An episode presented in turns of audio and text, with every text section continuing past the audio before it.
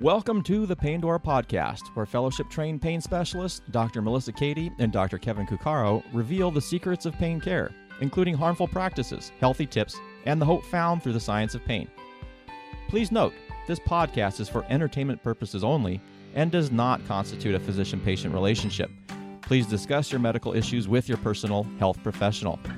For more information and free resources, visit paindora.com. Now on to the show. Welcome, everybody, to the Paindora podcast. I am Dr. Cady, uh, joined by Dr. Kevin, and we are here to discuss a interesting topic. Would you like to introduce that topic today? Why, sure. You know, oftentimes people will talk about what you should do and what you should be doing.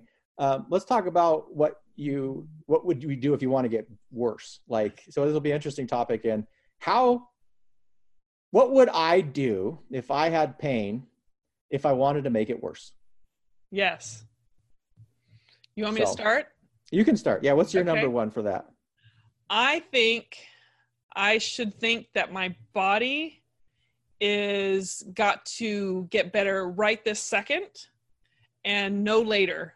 So, in other words, the opposite of patience. the opposite of patience. Yes. So basically, immediate fix immediate fix that if it's not um, that I'm I'm not going to be happy unless it's fixed right this second, okay. then um, that kind of internal in, you're basically creating some kind of stress and anxiety that it's not being fixed right now. So um, I think that kind of ties into the idea that the body uh, it's almost like ignoring the fact that the body has the capacity to change or heal so you just have this sense that it should be something somebody can fix right now, and that's the only way it's going to work. And there's nothing like time or belief that the body is has the capacity to heal um, that would make it worse. Well, you took mine that I was going to do. Oh, I'm sorry. I was, was, was going to add on to that with the immediate. Well, go go ahead, and extend it. uh, because I was going to just say, you know, that my the expectation that the body can't heal itself, right? Yes. Um, but I, I like that because that that that immediate fix that is going to resolve this minute already we're screwing up expectations right? Because the only place that we have now is to fail. And once we don't meet that expectation which is highly li- likely to occur if not um, almost guaranteed to occur now we've added additional stressors on because now we say well it didn't work it didn't work it didn't work. Um, and then kind of tag teaming on the second one the second thing i would do if i wanted to get worse is to believe that anytime that i hurt I, anytime I had pain, there must be something broken or damaged in me. Mm-hmm. Uh, and be, and just by doing that, what I have now done is I've created the pain is a stress is a is a stressor in and of itself, right? Because mm-hmm. it's really hard to be having a pain, and if you think that it is causing you damage and is in, in you know physical harm and you're going to die or something bad is going to occur, um, you're going to pay a lot more attention to that pain it's going to be a, a bigger deal. And I guess also with that, you're less likely to move. Because right. if you believe that pain equals damage, you're not going to move. And we know movement is, you know, one of the best things that you can do for pain. Right, and that's interesting. Um, this uh, this idea of what can make it worse is, like you said. I mean, it's funny how all these things are interconnected. They kind of lead to the next thing, but this sense of you know moving is bad, and that that's not true um, but how you do it's important too. So obviously movement is critical for live creatures or beings such as human beings um, and and so if you're going to move you have to understand the capacity of the body to change and many times it does change slowly over time so you have to be patient. Again here's this patience thing.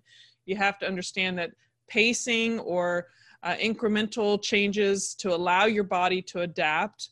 Um, also, not to to give this body a sense of threat. So, if you've never run a marathon, we use this example all the time. You're not just going to go run a marathon the first day you want to. You have to realize you need to start baby steps and small increments, and eventually your body could adapt to that if you have the capacity for that. But you have to allow not just you have to do it in a way so you don't stress or alarm your system or make it seem threatened so that you don't want the pain to escalate.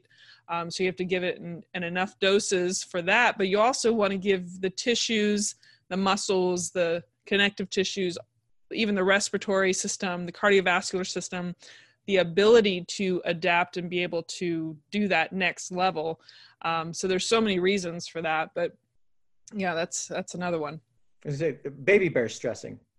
Not too much not too little just yeah. right i love that you know i i wanted to um uh, if you have another one, go ahead and hop on to doing another one. But I have an idea for something to share today too. Okay, well, I had one other one because it would actually ties into directly what you're talking about. You know, the marathon example, um, expecting change to take time while respecting the body's inherent ability to improve and heal and get better, right? Right. So the other thing that I would do to get worse, or certainly not to improve, is to believe in um, ability, meaning I am in this certain way. This is just, you know, everybody has a set pain tolerance, right? I'm just good with pain. I have a high pain tolerance. You have a low pain tolerance. Or my body just is. I, I don't run marathons because that's just not how my body goes. Or I can't lift weights. Or I can't exercise because just just not my ability to do. Uh, that that's just like a whole other fascinating uh, standpoint because the more that you believe in that ability type of mindset, which is known in the literature as a fixed mindset, um, the less likely you are to actually grow and improve while the idea that you can change, which our bodies and brains are adaptive creations.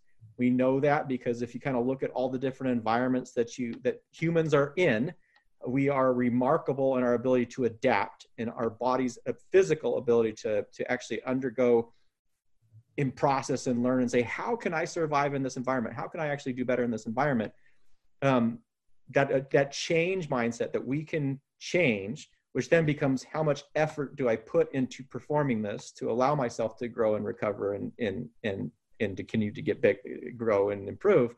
Uh, that's associated with better outcomes. Mm-hmm. So I would I would not believe that. I would believe that I'm fixed and this is just the way it is.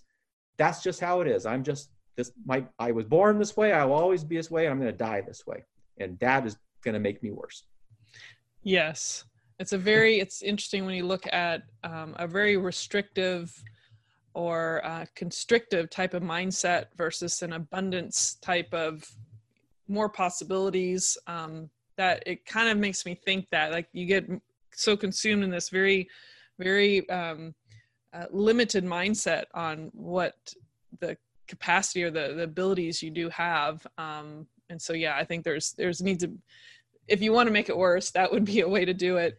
The other thing that reminded me today was what's interesting i yesterday i did a quick little um, description of how pain is protection it's all about protection. And i just mentioned there's three elements. Literally i'm doing this in the middle of a anesthetic with an ophthalmologist so i have like you know the the tech and the circulating nurse and the ophthalmologist listening to me teaching about pain.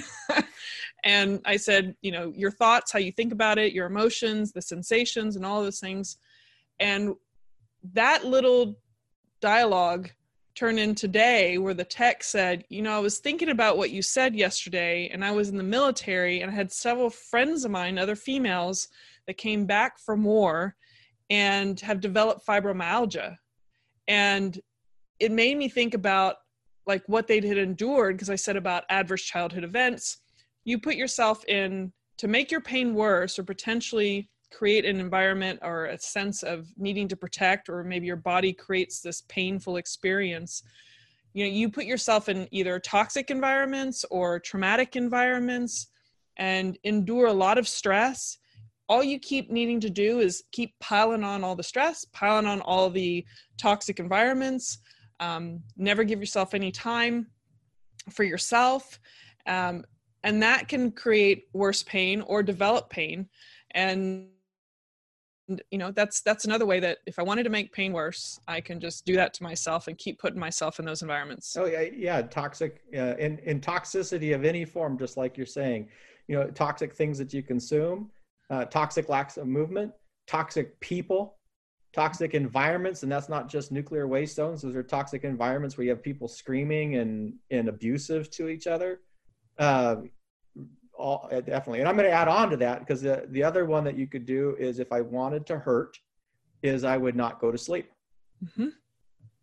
And there's a reason why sleep deprivation is associated with both worsening pain uh, onset of pain. And you kind of, if you kind of imagine for yourself, like most of us, you know, you pulled an all nighter in college or whatever. Certainly in the physician realm, when you when we've done call, and I, even though it's somehow gotten easier, you know apparently there's like work hours and stuff like that, but um, just having that shift. Like I know if there are people are doing like a night float where you're awake all night long that is a that's a stressor on the body and the brain sees that. And it, you know even if you don't have quote unquote persistent pain how well do you feel if you haven't slept for 24 hours? You tend to feel achy you start noticing things that that you didn't notice before you have difficulty thinking you oftentimes have an upset stomach and nausea associated with it so that's another thing if i wanted to get worse i would make sure i didn't sleep or I would make sure I had really, really horrible, awful sleep hygiene just to just to make get the worst night of sleep possible every single night for me. Absolutely. And then here's another one is kind of the opposite. Um, well, in, in general, isolate yourself. If you want to make your pain worse or create pain, isolate yourself from the world, never have any human interaction, never have any connection or love in your life, and just basically become a hermit and and don't have any any connection to the world. That in and of itself. That and and that's a tough one right? Because um well i know we're we're making pain worse that we're gonna but that's a that's a tough one to kind of recover from because a lot of times when you are under that significant distress and under so much pain uh the you know the body and brain actually t- wants to retreat right you know and from an evolutionary standpoint is doing it because it's saying go, you know, stay in our little place and let us, you know, this is the sickness will allow us to stay here, not interact so that we can get better and certainly not show weakness to the outside. Um, the problem is that works really, really well in short intervals. Uh, but when you don't have like, you know, the flu or some bacterial infection, that long period of time of isolation actually it, it makes you worse. We do know you know what is from a from a, the from the prison standpoint and one of the reasons that i think a lot of nations don't allow solitary confinement is that they have found that isolation is a torture in and of itself because we are such social beings even if you think you're not. Like i am pretty much an introvert and I'm, i do a lot of hermiting but we are still social creatures so we need to have that human interaction and preferably non-toxic human interaction.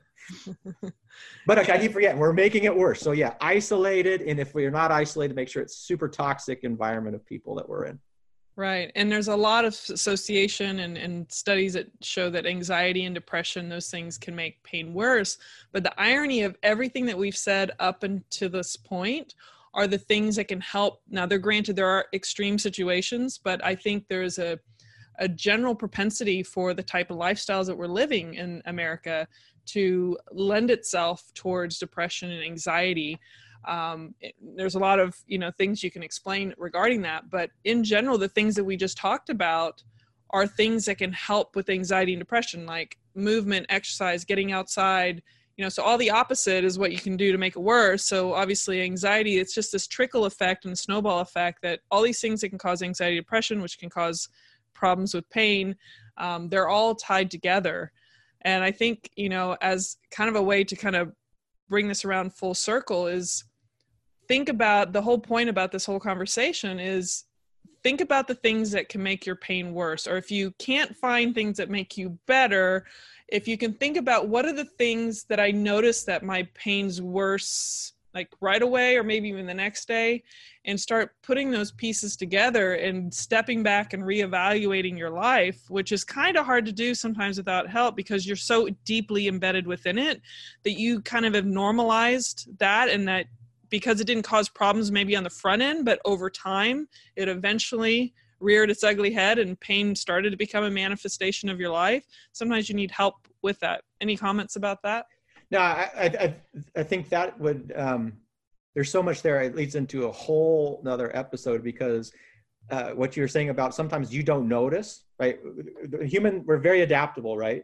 So you put us in an environment and we tend to tolerate it and we may not even know that how toxic it is until you find a respite from it, right? People, I work all the time and I love my work, and then they go on vacation. Someone forces them on vacation, and they're like, "Holy moly, I haven't, I slept for three days." and I'm, I'm breathing again and it, because you were so inundated in it and um, in, in a similar fashion there's we know that trauma and pain have this tight link and when we're understanding pain and threat and threat sensitivity it totally makes sense but there's a whole lot of people that are running around that may not know just how traumatic things were and what i mean by that is I've met many people who said, "Oh my," you go, "How, how was your childhood? Did you have any any stress early in your life?" I'm like, "Oh no, my childhood was totally normal." And then you go, "What happened?" Well, you know, my dad was an alcoholic, um, but he never beat me. He only beat my brother or my mom. And that's and, and and and because you're in that environment, and maybe you're in a community where there's that kind of association with it, that becomes normal. And because it's normal we're not even aware of the effects that has on us. So being take a time and actually being able to question is this you know it, it, being able to take that pause and step back so that you can actually examine and, and sort of get the big you know rise above and actually see the big picture and determine whether or not this is good or normal uh, i think is really really key because it comes up so much with childhood trauma oh i i was never traumatized it was you know my dad only beat my mom well, let me tell you, that's a traumatic experience. When when you're, it's a traumatic experience for anybody. It would be traumatic for me if my mom was getting beaten, but certainly when you're a young kid.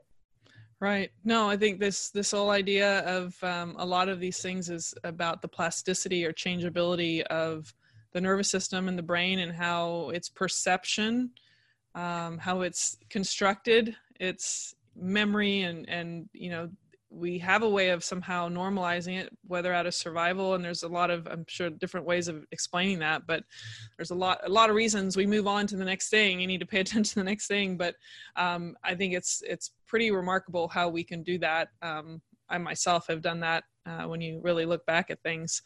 Um, but i think i think all of these lessons are part of you know overall wellness that we're like you even think about if you if you put on weight you could probably think of what are the things that probably contributed to it. Let's think of the opposite you know like what is it i did to make my weight worse? Same thing you just kind of look at it from that perspective and it helps you dissect out maybe the things you could work on. Any final last thoughts? Gives you a different perspective you know and so much of it is just being able to willing to to take another look in a different way and then when you look at things differently, we can approach them differently and we can start seeing outcomes that are different than they were before. Right. Absolutely. So. All right. Do I get to say goodbye this time? This you're on the outro. Sir. I'm on the outro. All right, folks. Well, uh, welcome to this episode of the Paindora podcast. I really appreciate you coming in. If you have any questions or comments, please put them in uh, in the feed below. You can definitely email us at either Dr. Kevin at straightshothealth.com or Dr. Cady at you could do Dr. Dr. at challengedoctor.com. D O C. No, just Dr. Dr. Dr. at challengedoctor.com. Dr. at challengedoctor.com. and we look forward to your questions, comments, and until next time, stay well. Thank you for joining us today on the Paindora podcast. If you enjoyed this episode, please let us know through a five star rating on iTunes or your current podcast listening service. And be sure to check out the information and resources available at paindora.com.